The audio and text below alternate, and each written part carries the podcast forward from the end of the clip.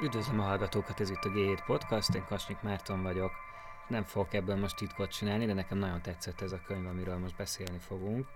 Dezső András, a Mafiózók Mackó Nadrágban a magyar szervezet bűnözés regényes története a 70-es évektől napjainkig című könyvében tökéletesen egyesítette ezt a zsarú magazinos bűnügyi bulvár újságírást a puritán szűkszavú prózával, néha még szociológiai mélységű háttérfejtegetésekkel, és az eredmény egy olyan könyv, amit egyszerre nagyon nehéz letenni, egy-két nap alatt végig lehet olvasni, és jobban meg lehet érteni belőle azt, hogy hogyan működik most ez az ország, mint egy csomó minden másból. Úgyhogy elhívtam a könyv szerzőjét, Dezső András amellett, hogy nagyon régóta és nagy lelkesedéssel foglalkozik az alvilág történetével, amellett az Index újságírója, ezért volt kollégám is, néhány éve még együtt dolgoztunk, volt is egy közös projektünk, ami egy piramis játékról szólt, amiben egy SF Zsolt nevű bűnöző volt a főnök, de beszéljünk inkább erről a könyvről, mert sajnos nincs olyan sok időnk. Szerintem kezdjünk azzal, hogy végig beszéled azt, hogy mi az az ilyen négy-öt nagyobb korszak, ahogyan a könyvben körül határoltad ezt a történet folyamat, és mi alapján különítetted el ezeket a szakaszokat. Igen, tehát arra vállalkoztam, hogy a hazai szervezet bűnözés lényegében krónikáját leírjam összefüggéseiben, és azért kellett visszamennem egészen a 70-es évekig, mert hogyha megnézzük a mai ennek a körnek a, a szereplőit, 60, még 70 éves, hát ugye ők már a 70-es években is bűnöztek, vagy jelen voltak ezen a szintéren, úgyhogy ezért mentem vissza, és a könyv három-négy nagy szakaszra osztható.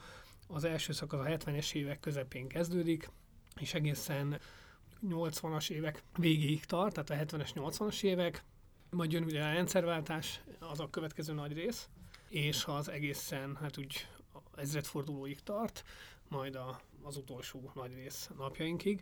De amúgy öt fejezet van, tehát a 70-es és a 80-as évek is két részre van bontva. Vannak ilyen átmeneti időszakok, amikor már megjelenik a következő korszaknak a, a csírája, de, de még nem fejlődött ki igazán. Így van, így van. És hát egy, egymásból következnek ezek a, a, a részek. Ahol kezdődik, az lényegében egy eh, hazatérése egy a könyvben Simonként szereplő figurának, aki a Los Angeles-i magyar maffiának volt a, az állítólagos vezetője, rendőri és titkosszolgálati jelentések szerint volt a vezetője, illetve hát visszaemlékezések szerint és ahogy ő 1975-ben visszatér Magyarországra, egyébként a 60-as években diszidált, egy büntetőjárás elől menekült ki Amerikába. Ahogy visszatér, ugye már egy másik Magyarországot lát, és ezt a másik Magyarországot ismertettem úgymond meg az első fejezetben, hogy miben volt ez a Magyarország más, mint mondjuk az 50-es, 60-as évek Magyarországa. Ugyanis ahogy változott az ország gazdasága, társadalma, a politikája nem igazán, de a gazdaság, a társadalom az igen. Hát volt egy ilyen liberalizálás. Így van, a 60-as években egy hmm. úgynevezett második gazdaság ki tudott fejlődni, illetve hát elindult egy ilyen gazdasági mechanizmus, és röviden az a lényeg, hogy az állam, nagyon érdekes, az egész egyébként visszanyúlik az idegenforgalomra, tehát az a lényeg, hogy az 50-es években nem jött turista Magyarországra, a 60-as évektől viszont jöttek. És ugye az 50-es években rengeteg mindent államosítottak, vendéglátó egységeket is főleg. De a 60-as években, amikor egyre több turista jött, 60-as évek végén, 70-es évek elején, akkor az állam már nem tudott megbirkózni a rengeteg turistával. Itt most egyszerű dolgokra kell gondolni, tehát hogy hova mennek el étteremben, tudom, lángost venni, cukrászdába, és ezeket ki kellett adni, ezeket a vendéglátó egységeket olyan embereknek, akik ezt hát nem olyan lustán meg bénán, ahogy az állam csinálja, hanem normálisan, mint ahogy mondjuk nyugaton csinálják, úgy tudja végezni és szerencsés emberek, nyilván voltak közülük, akik mondjuk a hatalomhoz közel álltak, művészek, sportolók, vagy pedig olyan emberek, akik tényleg értették a, a dolgukat, azok kaptak olyan lehetőséget, hogy adta az állam az üzletet ingyen, az eszközöket, és akkor lényegében átadta üzemeltetésre ezt a helyet. De te hogy valamilyen minisztériumnak, vagy az önkormányzatnak az osztályával kellett jóba lenni, vagy, vagy a tanácsba, vagy szóval, hogy ki, kivel? Igen, akkor már nem volt önkormányzat, tanács volt. Tanács, szóval... Igen, általában valakivel jóban kellett lenni, de, de sokszor egyébként az is elég volt, hogyha valaki értett hozzá. Tehát találtam olyan orgazdát egyébként, aki később orgazda lett, aki az 50-es években államosítás előtt a szülei is, ő is kocsmázott, kocsmát vitt. Uh-huh. Nyilván utána ugye államosították, akkor már nem tudta azt vinni, de az állam nem volt olyan hülye, tehát idővel visszaszivárogtak azok ebbe a szektorba, akik uh-huh. értettek hozzá, és ugye ez egy érdekes dolog, hogy a könyvben sokan bűnözőknek, bűnözőként vannak feltüntetve, de hogy miből lesz a bűnöző. Például ez a Karcsi nevű ember, aki az 50-es években kocsmát üzemeltetett, a szülei is, az államosításkor elvette tőle az állam, majd a 60-as években visszaszivárgott 70-es években újra erre a területre, mint Gebines, vagy mint üzemeltető. Na, de ezt mondja meg, mi ez a Gebines? Nekem ez például új volt ebből Igen. a könyvből. A Gebines az, aki az állammal szerződik, tehát az állami vendéglátóipari vállalattal. Mi a Gebin? A Gebin lényegében egy ilyen szocialista bérleti rendszer. Uh-huh. Tehát azt csinálja az állam, hogy ingyen odaadja neki az üzlethelyiséget, az eszközöket is, cserébe a Gebines visszaoszt az államnak, lényegében a, hát a bevételt odaadja, és ő bizonyos százalékban részesül. Uh-huh. Ez lényegében a kapitalizmus egyik korai formája, amit a szocialista rendszer kénytelen volt bevezetni, mert, mint mondtam, nem tudta az állam ellátni a feladatait. Tehát ez a klasszikus példa, igen, ma is ismerős lehet ez, amikor az állam azt gondolja, hogy valamihez ért, átveszi ezeket az egységeket, majd egy idő után rájön arra, hogy hát nem olyan egyszerű ezt üzemeltetni, legyen szó bármiről, akár médiáról. És akkor visszaszivárognak azok a szakemberek, akik értenek hozzá. Ez kicsit Aha. egy ilyen folyamat játszódott le. Na most visszatérve erre a karcsira, ugye Gemines volt, ő mi, hogyan gondolkodott? Hát visszakaptam az államtól valamit, kicsit visszakaptam, mert ugye nem került a tulajdonomban, de hát valamikor tőlem elvették, tehát meglopom az államot. Uh-huh. Hiszen ezzel igazolom, e- ezzel nem bűnt követek el, az államot lopom meg, nem másokat. És elkezdtek ezek trükközni, ezek a gebinesek. Nyilván átverték a fogyasztókat is, tehát akik betért, vizezték a sört, meg ahol lehetett csaltak, de az államot is átverték. Az meg elhallgatták gondolom Igen. a bevételt. Így van. Hogy kevesebbet kell visszaosztani. Így van. És hogyan tud még nyerészkedni egy ilyen gebines, aki így gondolkodik úgy, hogy lopott szajrét vesz át, és akkor azt adja el.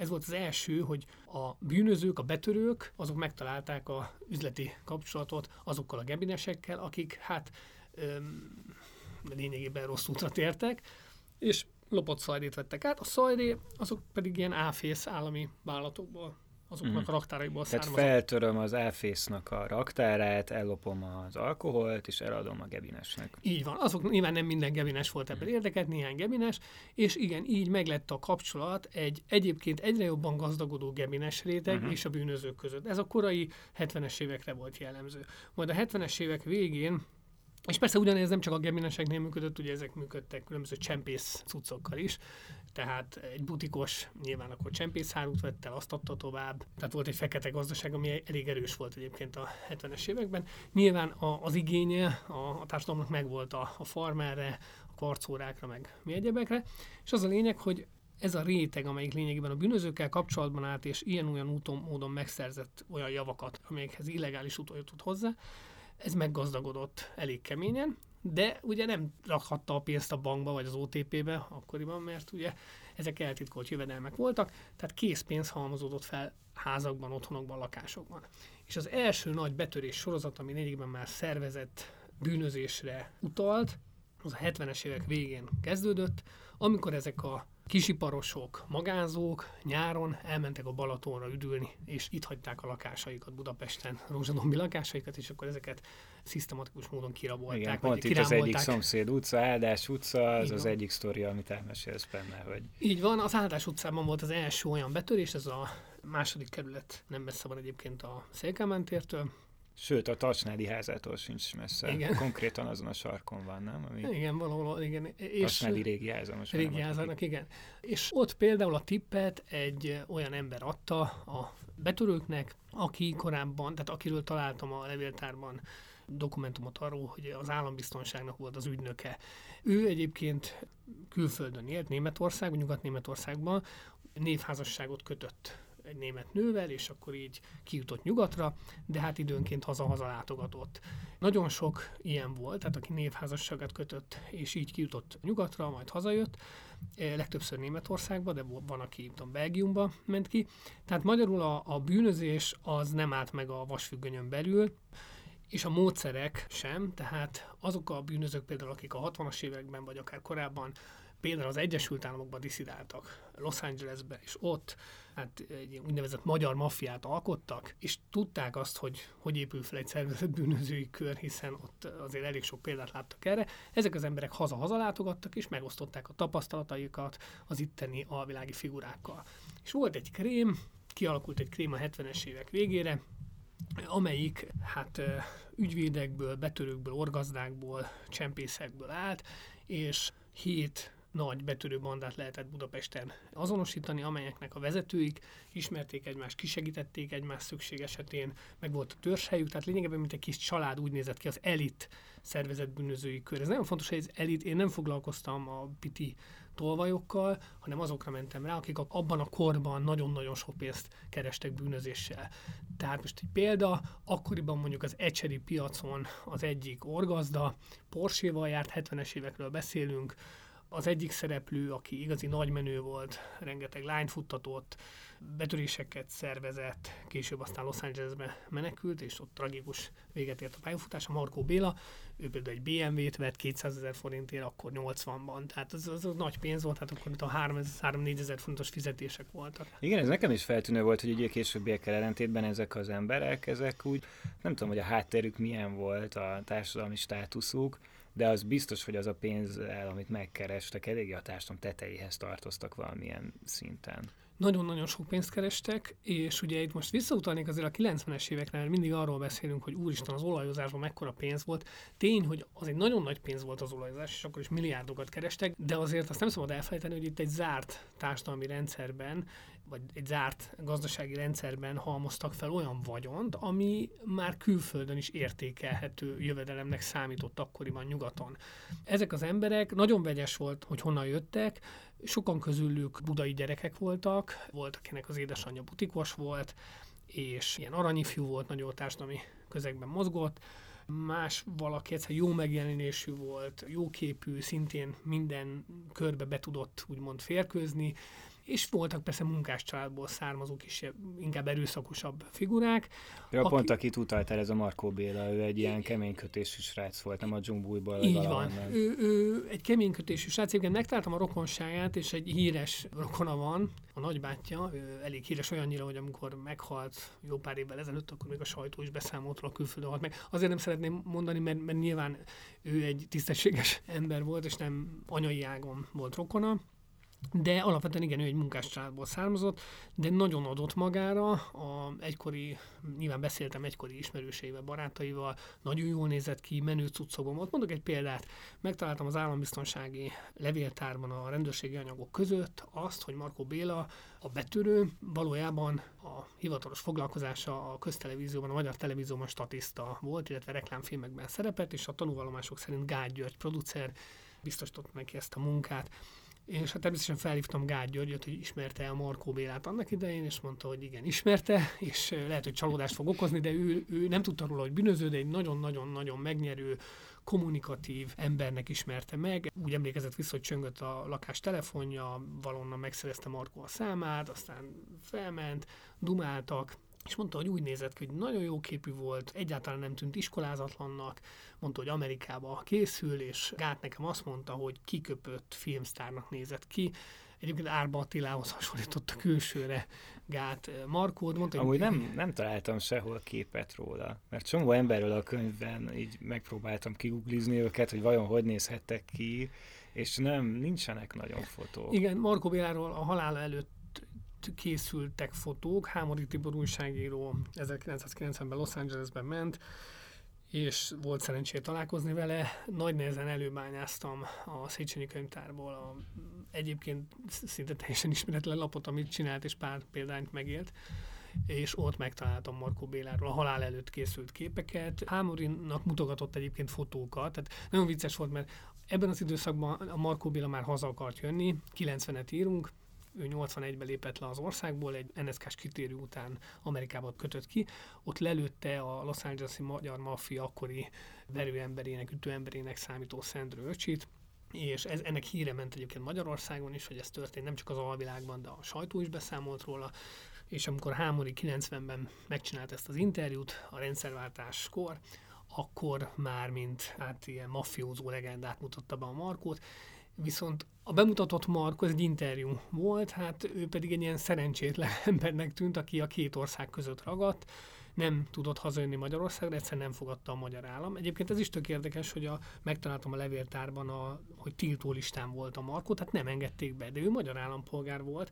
Amerikában viszont nem kaphatta meg az amerikai állampolgárságot, mert nem sokkal azután, hogy odament, egyrészt illegálisan volt ott, másrészt börtönbe került és ilyen hontalanszerű lehetett, tehát magyar volt elvileg, de Magyarország nem kért belőle, az amerikaiak pedig nem tudták kidobni. Na mindegy, és Markó ott az interjúban szinte könyörgött a hámorinak, hogy valahogy intézze, hogy haza tudja jönni, és mutogatott neki képeket, és kicsit egy ilyen, hát ilyen szállalmas figurának tűnt, így, így mutogatta, hogy hát itt, itt vagyok, ez a limuzin, meg hogy milyen nagy filmsztárokkal. Mekkora Harley Davidsonon van. Igen, van egy nagy Harley Davidson, tele vagyok pénzzel, egyébként kokainnal kereskedem, és akkor e- e- elismert egyébként egy csomó mindent, ami akkor még csak egy teória volt, például az, hogy Simon, S. Csaba, ő a Los Angeles-i magyar maffia vezetője, és ő hívta ki Markó Bélát, és ő szervezte meg részben a szökését, tehát azért az, az egy elég fontos interjú volt.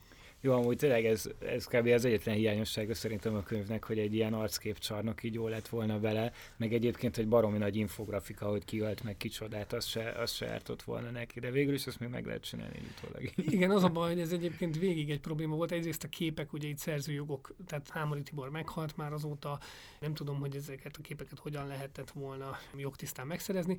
A másik igen, hogy nagyon nagy gondban voltam végig a sok névvel, így is írtottam a neveket, és ez egy probléma volt, ez nyilván egy ilyen egy ilyen hibája ennek az elbeszélő módnak, hogy kronológiailag nagyjából úgy haladok, hogy a 70-es évektől napjainkig, és hát bizony, mint egy történelemkönyv, nagyon sok név felbukkan, ha valakit kihagyok, akkor azt sajnálom, hogy miért hagytam ki. Ha belerakom, akkor meg az a problémám, hogy úristen megint egy név, amit meg kell jegyezni. Úgyhogy ez van. Tényleg a nevekkel egyébként ennek volt valami jogi oka, hogy ennyi ilyen becenevet használsz olyanoknál is, akiknél beazonosítható, hogy kicsodák, vagy ez azért volt, hogy a sztori jobban követhető legyen? Mind a kettő, tehát nyilván a gúny név az egyszerűbb ugye a olvasás közben, Másrészt pedig nyilván azt is néznem kellett, hogy ki az, aki úgymond közszereplő, tehát például mondjuk nagyon sok sportoló van, aki 70-es években, 80-as években, mint sportoló is felbukkant, sajtóban szerepelt, interjút adott, akkor őt úgy vettem, hogy közszereplő, vagy később meg, nyilatkozott. Meg könyvben mindig akár... nehéz, mert a sajtóban mindig azt nézett, hogy abban a pillanatban mi van, hogyha valaki néha gyanúsított, és akkor monogramozni kell, néha el van ítélve, akkor azért... Így van, de azért itt konkrétan elítélt dolgok, meg hát Igen. nagyon sokan vannak, akik azóta könyvet írtak, vagy, vagy szerepeltek névvel, felvállalták magukat,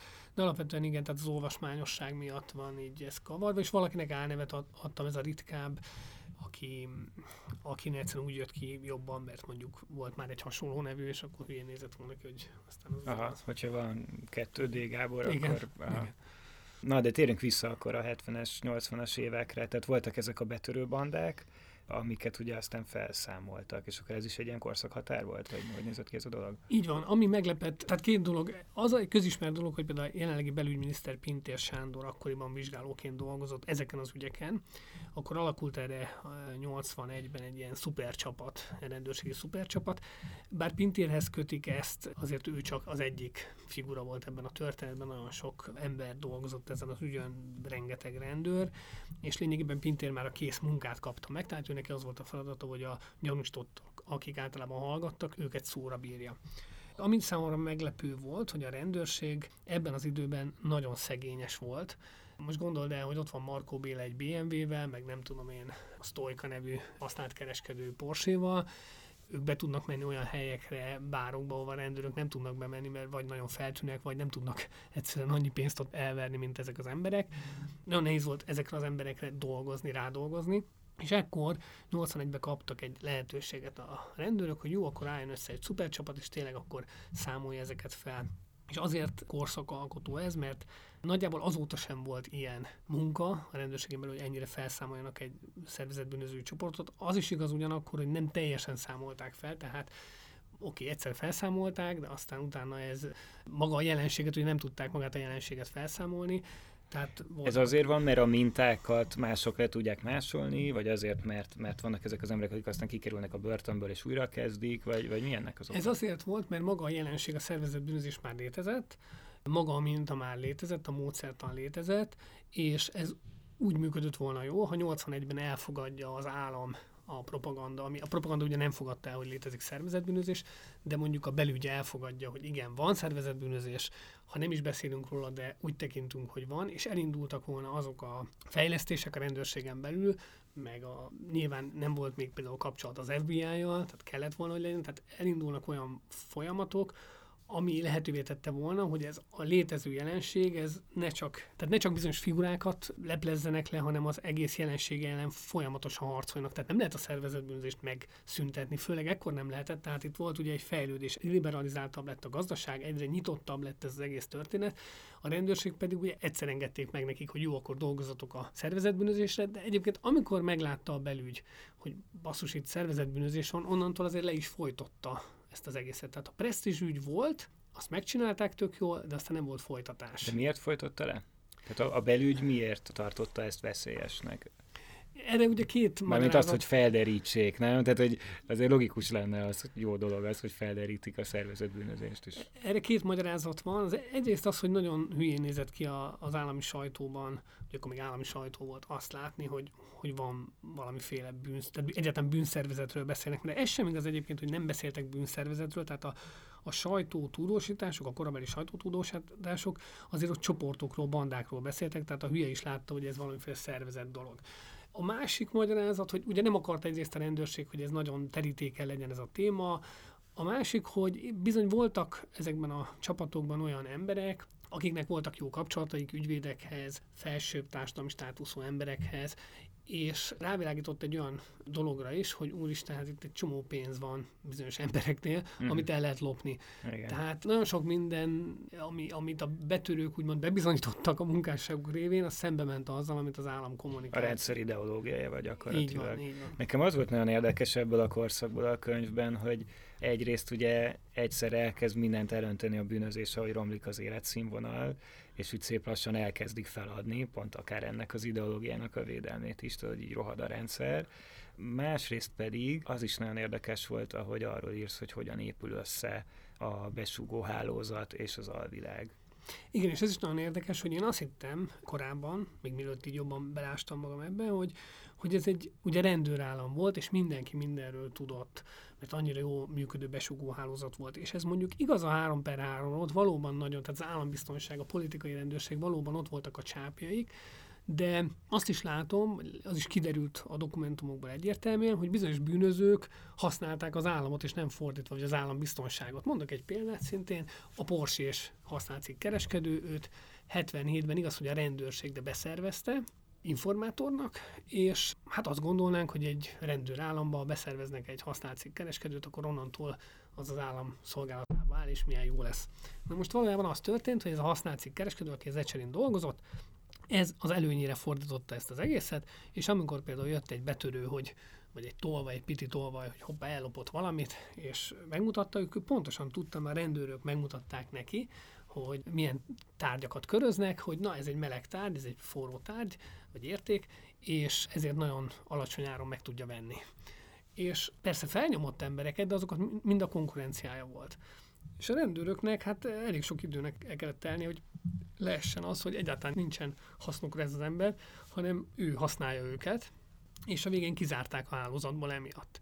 Majd, amikor említettem ezeket a betörés sorozatokat, tehát évekkel később, ez ugye 70-es években szervezték be, majd évekkel később képbe került a presztis ügyben, ebben a betörés ügyben ugyanez az orgazda, bevitték, előzetesbe került, és ott kiderült, mert be volt technikázva a cellája, hogy elkezd pofázni arról, hogy hát ő valójában őt korábban beszervezte a rendőrség, de akkor sem szégyenkezve mondta ezt, hanem hogy hát tudja ezeket a módszereket, meg minden, és hát akkor dilemma előtt volt a rendőrség, hogy mit csináljon, ha most eljárást indít ellene, akkor, az, akkor azzal nyer vagy nem nyer, mert államtitoksértés miatt indíthatott volna eljárást. Végül hagyták a francba az egészet, és nem indult ellen eljárás, de megtaláltam a dokumentumokat, ahol arról ment a lamentálás, hogy most mi a túrót csináljanak.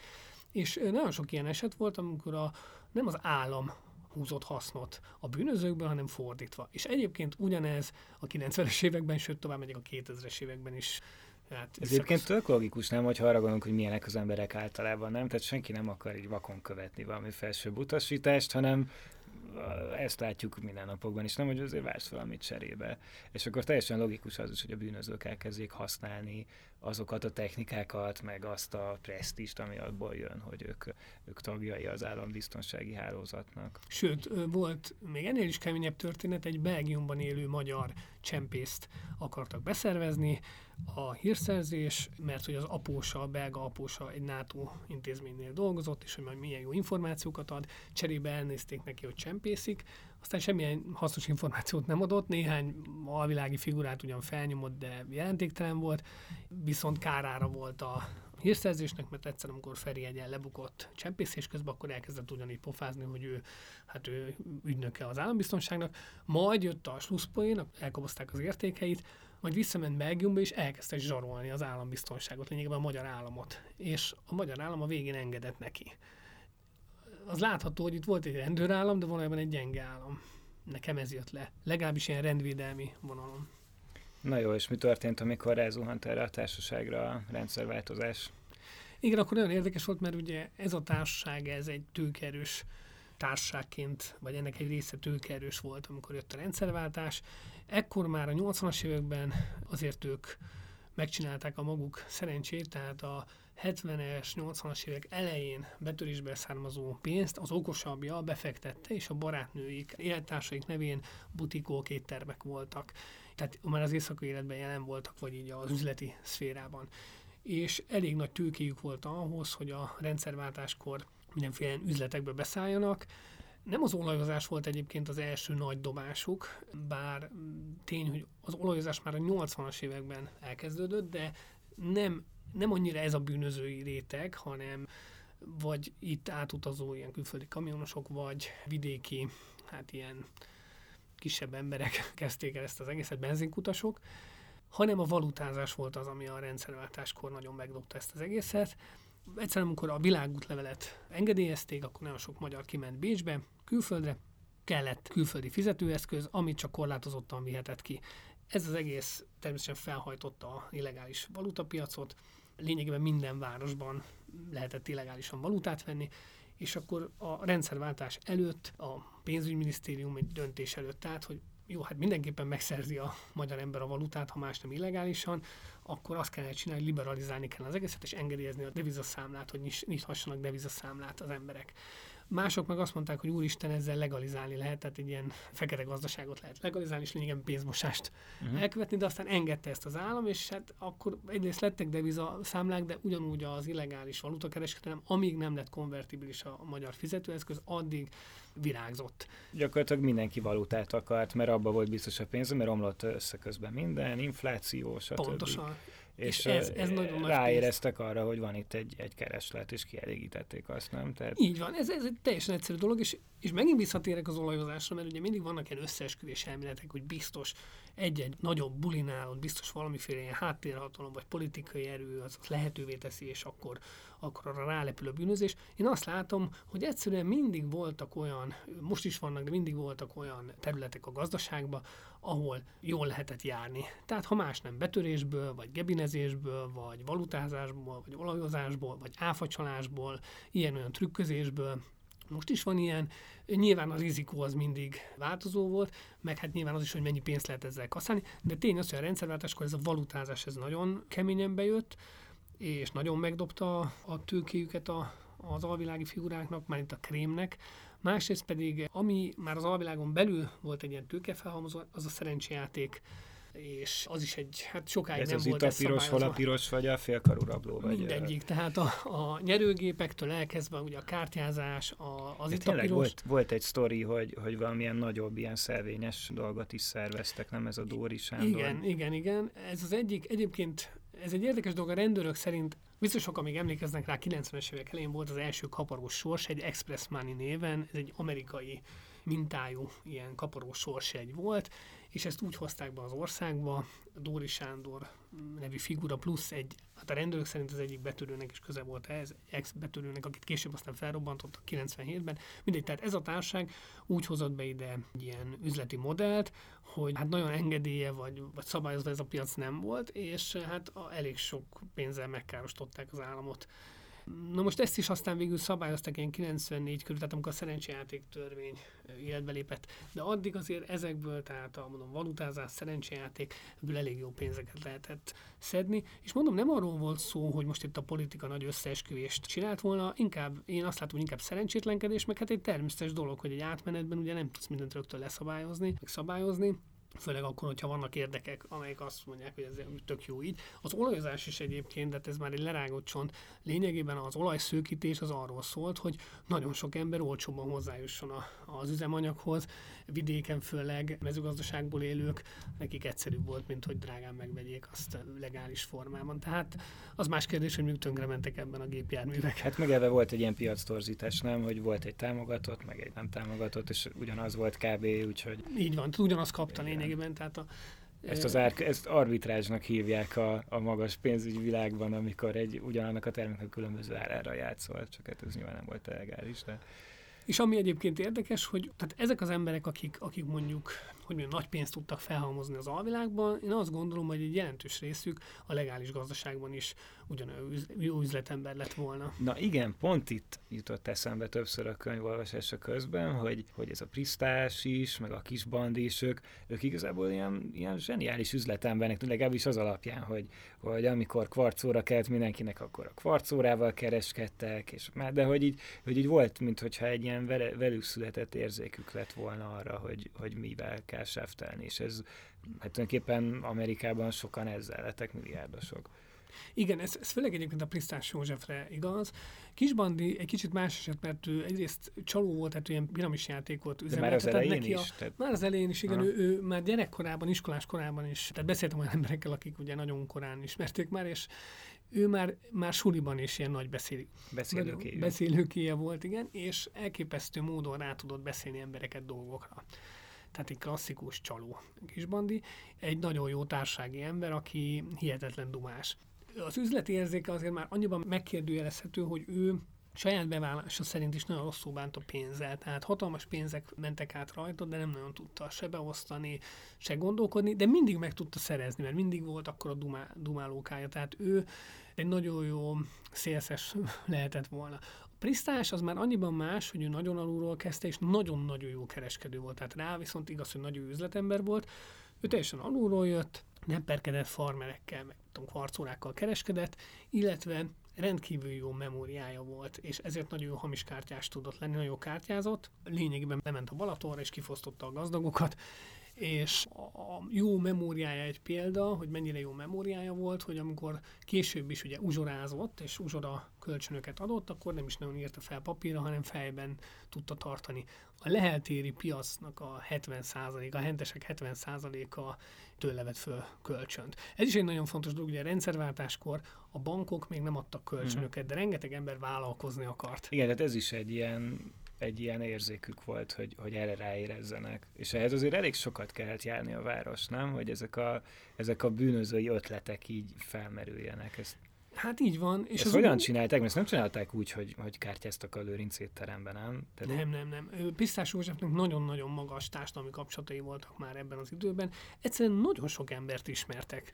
Tehát egy Pisztás Józsefet mindenki ismerte, és nem az alvilág feltétlen, hanem tényleg, hogy mondtam, mondjuk a lehetéri hentesek, szájról szájra ment a hír. Egyébként Kisbandi is csinált ilyen Lényeg a piramis játéka is ebből ért, hogy jöttek be hozzá sportolók, művészek, Prisztáshoz is ugyanígy. Tehát nagyon jelen voltak úgymond, nem csak az éjszakában, hanem a nappalókban is, és egyszerűen tőkéjük volt, tehát Prisztásnak akkor a tőkéje volt ugye a rendszerváltáskor, hogy bankként tudott így funkcionálni. Akkor, amikor még ilyen szolgáltatásokat nem ért el legális úton nagyon sok ember. Na jó, és miért kezdték el kinyírni egymást ezek az emberek? Na, ez egy jó kérdés. Ugye itt folyamatban van ezeknek a gyilkosságoknak a vizsgálata, nyomozások, egy csomó esetben már ugye jogerős ítéletek is születtek. Alapvetően most, amit tudunk, az bármilyen furcsa és egy nagyon egyszerű történet. Volt egy olajos cég, az egyik legnagyobb olajos cég az Energol. Ez nem azt jelenti, hogy az Energol volt az egyetlen olajos cég, de tény, hogy ezt azért jegyezték meg sokan talán, mert egyrészt hát titkosszolgálati kötődése lehetett, volt olyan tagja igazgatóságban, felügyelőbizottságban, a, aki korábban a titkosszolgálatnál dolgozott. Meg azért volt ez a szerbiai olajszállítás, ami szintén eléggé gyanús. Igen, illetve bizonyos, hogy az Energó vezetése kapcsolatban állt a orosz maffia vezetőjének tartott Semyon mogievics Tehát az egyik legnagyobb olajos cég volt, és ennek az olajos cégnek volt egy biztonsági főnök, nevezzük biztonsági főnöknek, egy fiatal bűnöző, aki a könyvemben 84-ben kerül képbe, egy telefonfülke fosztogató banda, budapesti banda, Piti Tolvaj, annak a tagja, akit nyugodtan meg lehet nevezni, Portik Tamásnak hívják, aki a rendszerváltás környékén hát lejárt boxolgatni KSI-be, ott megismerkedett olyan arcokkal, akik az északi életben számítottak, és hát összehaverkodott velük, nagyon megnyerő srác volt. Ezen kívül barátságba került a börtönben, börtönbe került. Az ener... Bocs, úgy megnyerő, hogy, hogy ilyen tekintét parancsoló, vagy úgy, hogy kedves? Nem, egyáltalán nem. A visszaemlékezések szerint nem volt tekintét parancsoló, egy alacsony, eh, visszahúzódó srácnak tűnt. Tehát akkor senki nem a sportolókkal, hogy ilyen eh, Nem is a sportolókkal, inkább olyan az éjszakai életben meghatározó figurákhoz úgymond dörgölődött, és ott... Kicsit ilyen behízelgő. Behízelgő, igen és hát, hogy mondjam, ott volt, úgy, úgy próbált úgy helyezkedni, de bevállalós volt, tehát, hogy nem félt, és vagány gyereknek tartották, de nem számított mondjuk például jó bunyósnak. Tehát nem, nem volt egy ilyen nagyon jó bunyós, vagy ilyesmi. És ami a szerencséje volt, hogy a börtönben összeismerkedett az az emberre, a könyvemben Gáborként szerepel, aki később az Energol vezetője lett. Ő egy idősebb gangster volt, már a 70-es évek közepén kasszafúróként dolgozott, tehát a 90-es évekre, hogy mondjam, már nem a fiatal generációhoz tartozott, és jó jött neki ez a srác, aki egyébként tök jó probléma megoldó, mert egy nagyon intelligens, és mondjuk úgy, hogy a katonákat jól összefogó ember volt ez a Portik, és Portik Tamás a tényleg nagyon alulról jött gyerek, hirtelen az olajos pénzekből nagyon gazdag ember lesz. Most, hogy mennyire gazdag, ez, ez, ez, ez nagyon sok mítosz, meg ilyen legenda övezi. Úgy tudom egyébként, hogy pár millió forintja lett így a legszebb időkben, tehát így a uh-huh. számukra a legszebb időkben, a 90-es évek közepéről beszélünk. Pedig akkor már voltak milliárdosok azért az országban. Így van, tehát nem volt akkora jövedelme, és az tény, hogy az Energo többi tagjának jóval nagyobb pénze volt. A visszaemlékezések szerint a Portik, hát hogy mondjam, úgy tüntette fel magát, mint a olajos vállalkozó, de ahogy fogalmazott egyik őjük, olajat akkor látott, amikor tankolt. Tehát, hogy ő inkább abban volt jó, hogy nagyon jól összefogta a katonákat, és hogyha volt probléma, akkor megjelent és intézkedett, és hát egy elég retteget figurának tűnt egyébként a többiek szemében már, mint akik... Tehát ő volt az irányító. Így van, igen. Nevezhetjük egy ilyen fiatal, ambiciózus katona, aki egyre jobban lépked mhm. felfelé. Uh-huh. És valószínű, hogy a gyilkosságok, merényletek hátterében az áll, ez most a legvalószínűbb a, mindazokból, amiket így ismerünk, hogy ez az ember, ez, ez az embert ezt meghűítette a pénz, és nagyon nagy hatalmat akart magának. Nem csak ő egyébként, hanem volt még Serez Zoltán, aki nála azért idősebb volt, és aki egy volt boxoló, aki az oroszokkal összeállt, és ketten úgy gondolták, hogy majd ők a nagy magyar maffiát megtestesítik, majd megvalósítják. Konszolidálni akarták a piacot. Igen, igen, mindenkit maguk alá akartak gyűrni, és Seres az oroszokkal hát a mögött dolgozott, Portik, hát úgymond az Energó volt mögötte. Hát ez a terv nem jött össze azért sem, mert ez a két ember összeveszett, illetve Seres összeveszett az energolosokkal, és hogy utána mi történt, most az a legvalószínűbb, hogy Portik Tamás az Energónak dolgozó egyik szlovák férfi, akit József Rohácsnak hívtak, szövetkezve lényegében leszámolt mindenkivel, akiről úgy gondolta, hogy az útjába állhat. De ez nagyon kényelmes, nem? De, de nem, nem tudom, nekem picit olyan, olyan kéteim voltak ezzel kapcsolatban, mert végül is ez most az van, nem? Hogy megy most ez a maffia per Kecskeméten, és akkor mindenki elkezdett a portikra vallani. Ne, ez de nem hogy... a Kecskemét, a Kecskemét 2004-ben volt a Kecskeméti maffia per, most úgy van, hogy a portik ja. amikor 2012-ben lefogták. Ja, igen, igen, igen, igen. A Kecskeméti maffia pernek a volt fővádlottja, elsőrendű vádlottja, Er László volt az, aki korona tanúként vallomást tett, és lényegében a portikra kell minden. De azt uh-huh. tudni kell, hogy nem csak Er László tett a portikra a terhelő hát vallomást, hanem sokan mindenki.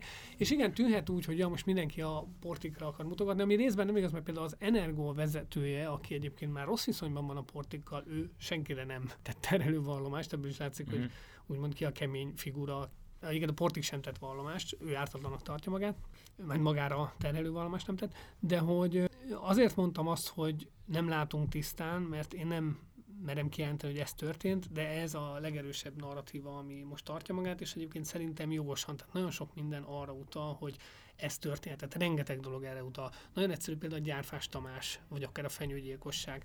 Az számomra egyértelmű volt, hogy Portik Tamás nagyon be akart kerülni a felső tízezer körébe beszélgettem egykori társaival, akik most mesélték, hogy már-már nyalt azoknak az embereknek, akiktől hasznot vagy későbbi védelmet remélt. És Gyárfás Tamással is ilyen volt a viszonya, minden bizonyja, és nagyon sok Egyszerűen nagyon sok gyilkosságnál bizonyítható, hogy neki állt érdekében, és neki volt eszköze, illetve embere arra, József Rohács, hogy ezeket a gyilkosságokat végrehajtsa. Tehát én ezt tudom mondani, hogy ez a könyv nem ad választ arra, hogy mi történt, arra választad, hogy egyébként a bíróság hogy ítélte meg.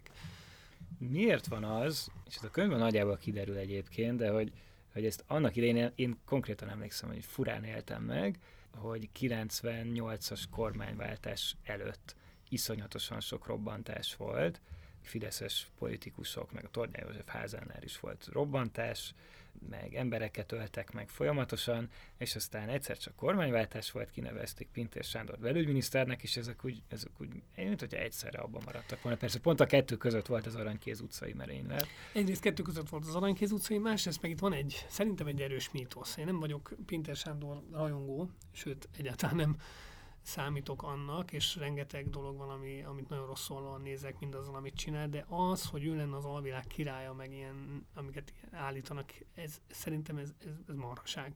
És a, ugyanilyen legenda az is, hogy ő akkora nagy ász lenne, hogy irányítani tudná úgy az alvilágot, mint erős rendőr. Na jó, de akkor miért maradt abban a robbantás? Nem maradt. Tehát az a vicces az egészben, hogy oké, nézzük meg, az az állítás, hogy Pintér Sándor, amikor jött, akkor rend lett. Nem igaz. 99-ben már Pintér volt, amikor Serez Zoltánt nyílt utcán szitává lövik. Nem találják meg az elkövetőket. Ha Pintér lett volna a a nagy megfejtő ember, akkor azt mondja, megtalálják. Hozzáteszem, a gyanú szerint portik emberei ölték meg tovább Úgyhogy a portik akkor megbújkált. Igen. A pénzszállító autók elleni merényletek, vagy ilyen támadások zöme akkor történt, amikor Pintér Sándor belügyminiszter volt.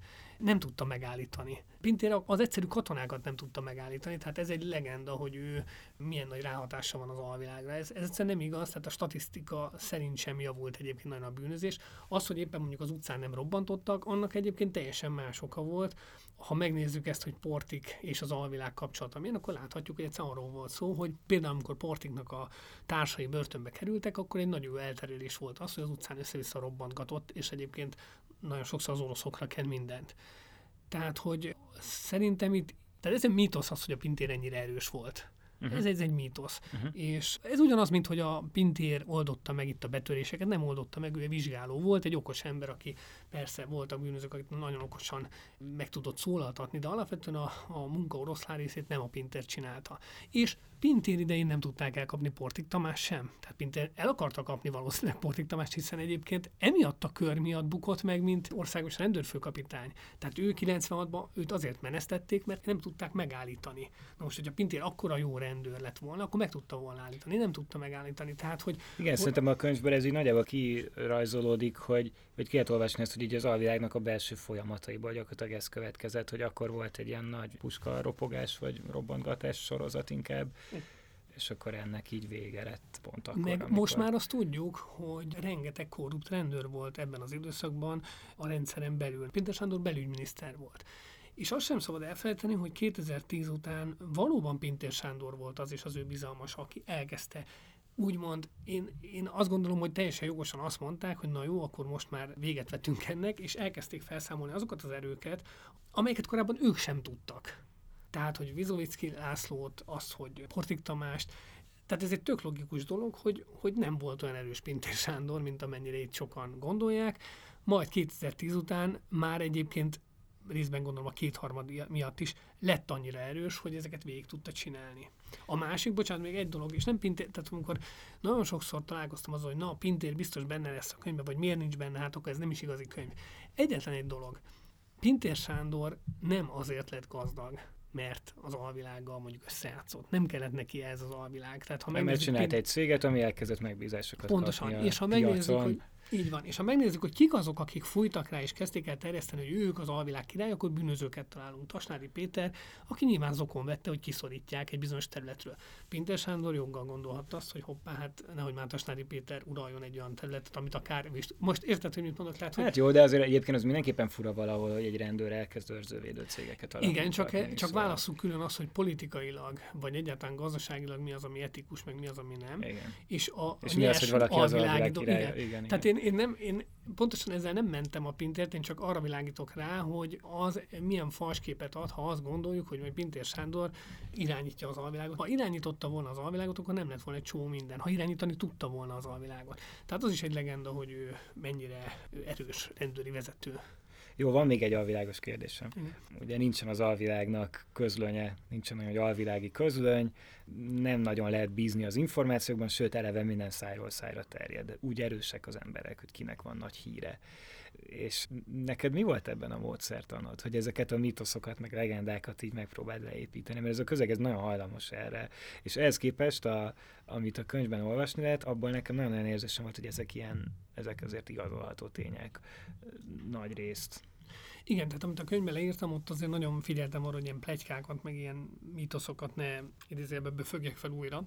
Hát vagy legalábbis jelezt, hogyha ez az. Így van, igen, és jelezzem azt, hogy azt beszélték, vagy igen. de ennek ellentmond, stb. Azért ez nem csak az alvilágra jellemző, de az alvilágra is, de a rendőrökre is egyébként. Tehát ezt úgy, úgy kell elképzelni, hogy a rendőrök ugye honnan szereznek információt az alvilágról, az alvilágból, különböző besugók, hírszerzők révén. Az alvilág pedig, mivel nincs, ahogy mondod, egy közlönyük, vagy valami újságjuk, amelyik ellenőrzi az információkat, mondjuk történik egy eset, két ember megkéseli egymást, és akkor ugye ez az információ elterjed az éjszakában, vagy egy nagy kutyát megvernek, és akkor elterjed, és ahogy ugye ez a klasszikus információ emletben van, hogy ugye torzol az információ, ahogy adják tovább, ahogy adják tovább, és akkor a végén már nem pont úgy történt. Nagyon egyszerű például Pinter Sándor egy belügyi tanulmányban 83-ban úgy írt Markó Béláról, mint a rettegett, nagyon veszélyes alvilági figurá, az alvilág császáráról. Ez egy jó példa, talán ott azért jó a Pintére például, mert róla is nagyon sok legenda terjed, de hogy ő maga is. Rájátszik hogy, erre. Igen, de egyébként valószínűleg jól gondoltam, mert a hírszerzőjétől ez jött be, vagy, a, vagy nem is a, akkori terep munkásoktól, hogy hát a Marko Béla az éjszaka császár. És nagyon sok emberrel beszéltem, akik árnyalták ezt a képet, és azt mondták, hogy persze hát Marko Béla nagyon kemény figura volt, de hát például arra figyelt, hogyha valaki jó bunyós, tehát például profi ökölvívó, akkor azért nem áll levele. Vagy volt, aki Facebookon meg is találtam a, a figurát, aki, aki leütötte, le tudta ütni. És nem volt, és kész, és elterjedt ugyanúgy. Tehát nem volt egy, hogy mondjam, a mítoszok, Ugyanúgy, hogy Portik is, tehát Portik is azért terjesztette magáról, hogy ő mekkora milliárdos, meg, meg ilyen-olyan befolyása van. Nagyon egyszerű például megnézni, hogy a Labort Sándor volt titkosszolgálati vezetővel a beszélgetése milyen. És az, az nagyon tükrözi azt, hogy mennyit lehet elhinni abból, amit ő magáról állít. Nagyon sokan mindent elhittek. Tehát az, hogy nem tudom, az indexre befolyása van, meg, a, igen, igen. meg minden. Tehát olyan kamukat mond, ami egyébként tök ellenőrizhetően kamu, és ezek az emberek nagyon gyakran csinálták azt, hogy még fotózkodtak valakivel, és utána elterjesztették, hogy hát ők milyen jóban vannak. Sőt, az alvilágnak ez egy módszere, hogy oda megyek mondjuk egy kerti partira, Pisztás is fotózkodott Kuncéval, Kunce Gáborra, és akkor mi van? Tehát ő már ezt úgy tudta mondjuk így a kevésbé intelligens bűnözők felé kommunikálni, hogy na látod, milyen komoly kapcsolataim vannak. elterem van, igen. Pontosan. Aha. És akkor nagyon sokszor azért az alvilágnak a nagy része azért buta emberekből áll, akik ezt elhitték, és úristen, hát a, koncéval fotózkodik, hát a Prisztás nagy ember, tudod? És, így, mm. és ez olyan, mint az öncenzúra, hogy a rendőrség is sokszor élteti ezt a legendát, és hogyha találkozik valakivel, akiről tudja, hogy na ez egy benne van az alvilág krémjébe, és egyébként a kuncival fotózkodott, akkor már óvatosabban bánnak vele, mint az egyszerű bolti tolvajjal.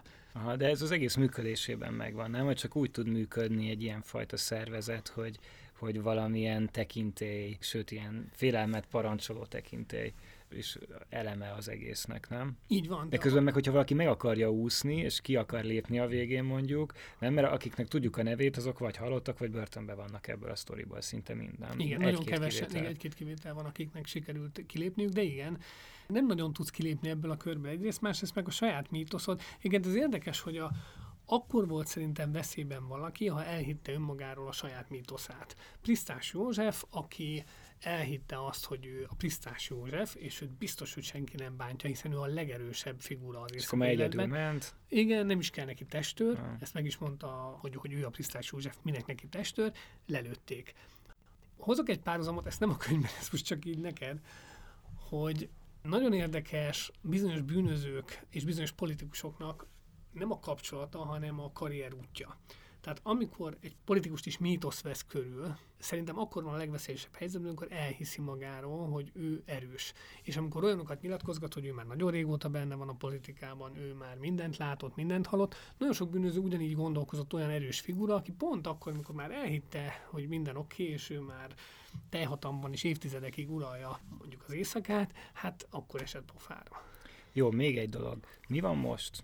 Tehát uh, ugye a könyvben az van, hogy olyan formában, hogy a 90-es években, meg kis, kicsit a 2000-es években úgy már nem létezik a, a szervezet bűnözés, de azért nekem nagyon meglepő volt látni például 2015-ben, hogy így pillanatok alatt felállt egy ilyen embercsempész látványosan szervezett társaság, akik ugye vitték a menekülteket, meg azért, azért működik valahogy a kábítószercsempészet is, szóval, hogy persze, persze, folyamatosan visznek ki lányokat Nyugat-Európába, itt most az a különbség igazából, hogy, hogy nem tudott semmi úgy konszolidálódni, mint régen, vagy nem olyan látványos. Igen, én arra utaltam a könyvben, hogy volt itt egy nagy álom, egy nagy terv, hogy a 70-es években a bűnözést elkezdők, akik aztán nem is haltak meg, de elég jó reggei lettek a szervezet alvilágnak, ők lényegében nem tudtak élni a lehetőségeikkel, és a, az a nagy maffia, ami mondjuk jellemzi az olasz maffiát, vagy az amerikai, ez nem valósult meg. Meg lett volna egyébként a, hogy mondjam, a lehetőség, nem valósult meg. Ami megvalósult, hogy ilyen elszigetelt csoportok meg tudnak lovagolni egy-egy hullámot, legyen az migráció vagy drogkereskedelem, de azt látjuk, hogy huzamosabb ideig nem tud egy ilyen szintű szervezet működni. Tehát azért ezt tudni kell, hogy a 90-es évek alvilág az nem úgy nézett ki, hogy na, akkor csak egy mondjuk drogcsempészetre, hanem itt ők mindenre. Integrált szervezet. Igen, egy integrált szervezet. Ha valakinek ellopták az autóját, vissza tudta szerezni az, aki egyébként olajozásból élt, a főbevételi forrása olajozás volt, de egyébként lányokat is futtatott, stb. Tehát egy, igen, egy, egy integrált szervezet volt. Na most ilyen fajta maffia, és akkor nem beszélve arról, hogy a rendőrségen belül is nagyon-nagyon jó kontaktjaik voltak, már-már celebek voltak az alvilágon belül, egy ilyen, mindenki mindenkit ismert ebben a körben. E, ez szét lett verve, az tény. Ez nem jelenti azt, hogy megszűnt volna a szervezetbűnözés. Ami új jelenség, hogy külföldiek kezébe kerültek bizonyos piacok, tehát a drogpiac is persze van, a, a, van olyan szervezetbűnözői csoport, ami droggal foglalkozik, de az is érdekes, hogy az irányítást az külföldiek vették át, szerb-montenegróiak, albánok, és ők jelentek meg. És most az, hogy persze kimennek külföldre is, nem tudom, lányokat visznek ki, egy-egy család, meg ilyesmi, de az a fajta nagy maffia, meg azok a hatalmas vagyonok, amik egyébként felhamozottak a 90-es években, és még a 2000-es években is úgy, ahogy kitartottak, még EU-s pénzekre pályáztak, építőipari vállalkozásba fogtak, tehát még működött az a fajta maffia. Például a Kecskeméti maffia, például, amit említettél, az egy jó példa, tehát ott egy vállalatként működött az a szervezet, az drogban utazott, lányokat futtatott, védelmi pénzeket szedett taxisoktól, tehát egy, egy rendszert alkotott. Na most ilyen ma már nincsen. Persze erre van az alvilágnak egy válasza, hogy mások csinálják már sokkal magasabb szinten. Igen, igen, és nem, is... kell, nem is kell embereket ölniük, meg semmi, van, meg az egész államigazgatás. És ugye erősebb lett az állam, nem feltétlenül úgy lett erősebb, hogy igaziból erősebb lett, de a képe az államnak az emberek fejében erősebb lett, és ez az alvilág is azért ettől fél. Tehát ezért van az, hogy, hogy ilyen részterületekre szakosodik, de egyébként az se feltétlen hosszú életű, tehát ugye lebuktak itt embercsempészbandák, a cigarettacsempészbandák, és a másik meg az, hogy most az utóbbi hónapokban elég sok droggal foglalkozó csoport bukott le, meglepően sokan egyébként, tehát most például ez az érdekes az alvilágban, hogy így az elmúlt időszakban sorra számoltak fel ilyen csoportokat, miközben az igazán nagy halak, akik külföldiek, azok érintetlenek maradtak. Na jó, hát azt hiszem kezdődik az ügyelet az Indexben, úgyhogy menned kell, de nagyon köszönöm. Igazából még egy milliárd kérdésem lett volna, de majd, majd legközelebb. Köszönöm szépen.